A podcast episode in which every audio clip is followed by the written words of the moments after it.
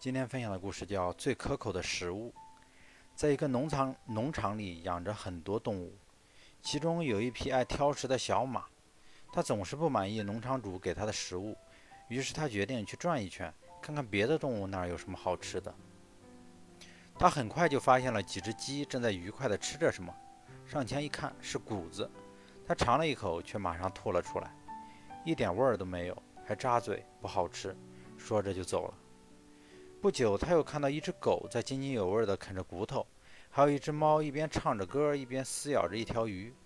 这些食物他看了都害怕，那气味使他呕吐。他赶紧走开了。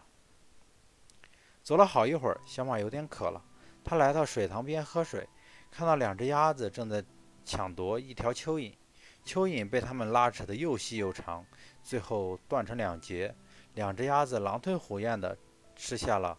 各自的半截，又开始寻找起来。看到这残忍的一幕，小马水也不顾地喝，就跑开了。真恐怖，他说。跑了一圈，他看到动物吃的东西都不合他的胃口，有的甚至还让他感到恶心。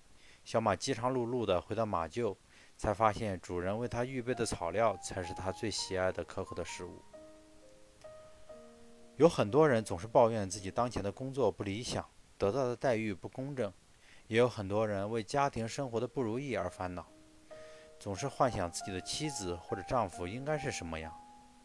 上天赐予每个人的爱都是一样的，不满足于现状，也不能脱离现实。珍惜现有的一切，快乐的过好每一天。